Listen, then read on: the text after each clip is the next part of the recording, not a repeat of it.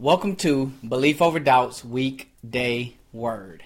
I'm Robert Polk, and I couldn't be more excited to present this week's show to you.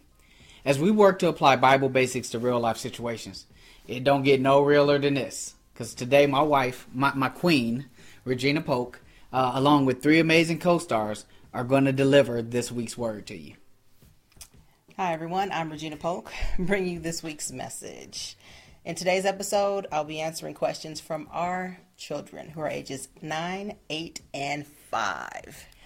Now, our children are very intelligent, but often they hear us discussing the Bible, and there are words that they rarely hear in other situations. So we figured we would define these words for them with you, our viewers, to make sure that we have a good baseline as we continue this journey together. So, back on E1, Robert asked for your grace, and we will ask for grace again with our children playing a major part in this episode. Yeah, yeah, good luck. I'm going to go. Okay. Hi, Mom. Hi, Angel. So I have some Bible questions for you. May I ask them? Yes, you may. Okay. So my first question is, what is the Trinity? Yes, so with the Trinity, it's more about who than what. Um, it's a, another word used for God, and it brings attention to the three versions that share the single divine nature or essence. Uh, so traditionally, it's the Father, the Son, and the Holy Spirit. And more recently, it's Creator, Redeemer, and Sustainer. Okay. Um, my second question is, how can someone become reborn? Ooh, that's a big question. Um, hmm. So, being reborn is much more of a spiritual rebirth or a regeneration of the human spirit from the Holy Spirit. So, it's not like a physical rebirth. Like, you don't have to start over. Um, you like being the oldest, right?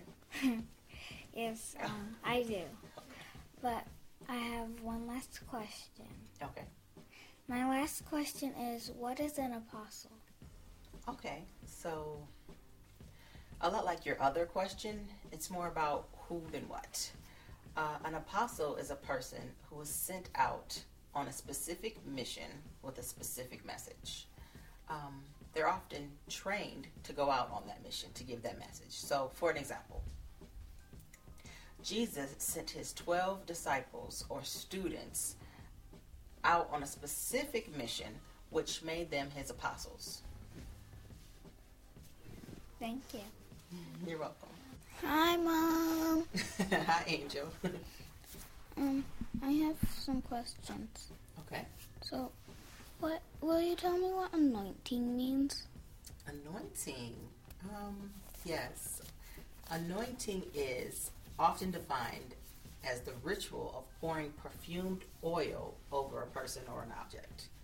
So you may hear he or she has an anointing over their lives. So this means they are free from most restrictions and the Holy Spirit can perform supernatural acts within them. What is the Sabbath? Good question. So, we define the Sabbath as the seventh day of the week that's set aside by God for man to rest. So, there's been a lot of controversy on what day of the week the Sabbath is, but we're not going to focus on that. But what we are going to focus on is what Exodus chapter 20, verse 8 tells us. And it says, Remember the Sabbath day and keep it holy. So, with your dad's work schedule, the Sabbath changes a lot for him, right? Yeah. Okay. And the last question uh-huh. is what is the New Testament?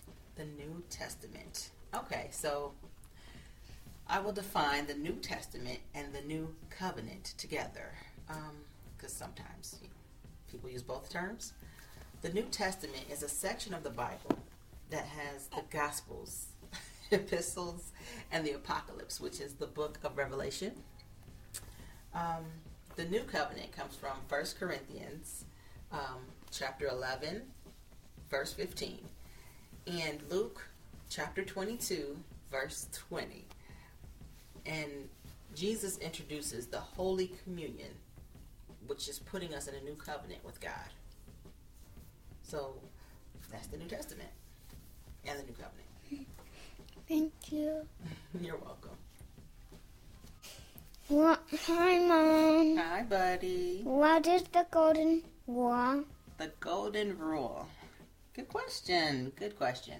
So, the Golden Rule is based on Leviticus chapter 19, verse 18. But Jesus summarizes it as do unto others as you would have them do unto you. And that's the Golden Rule. It's like be kind. You can do that, right? Mhm. Okay. What is? What does amen mean? Amen. Okay, so when we say amen, we are now in an agreement with God on what we prayed for. Um, but it can be defined as so be it or it is certainly so. How about that? And that is what amen means. What is the gospel? Good question. Um, it's it's good news. It's it's good news about Jesus Christ. Um, it can also refer to any one of the four Gospels in the New Testament named after their authors and saints. So you have Saint Matthew, Saint Mark, Saint Luke, and Saint John. So the word gospel can also refer to the literal book which contains any one or all of these texts. So that's the gospel. Okay. All right. All set? Mm, I'm set. All right. Good job. Man, well, thank you for doing that. Oh, thank you. Uh, so I appreciate you doing that, not just for our children, but for our viewers as well. Um, I hope y'all take something away from that besides a couple laughs at my family's expense. Um, but I think it's important to make sure we are all have a good baseline as we continue this journey forward. Um, if there are other words that you would like defined or that you want to provide definitions for, please drop them in the comments below. Um, don't forget to like and subscribe. If you have any uh, questions or prayer requests, please send those to beliefoverdoubts at gmail.com. That's all I got. Well, thank you for tuning in. Be blessed and be safe.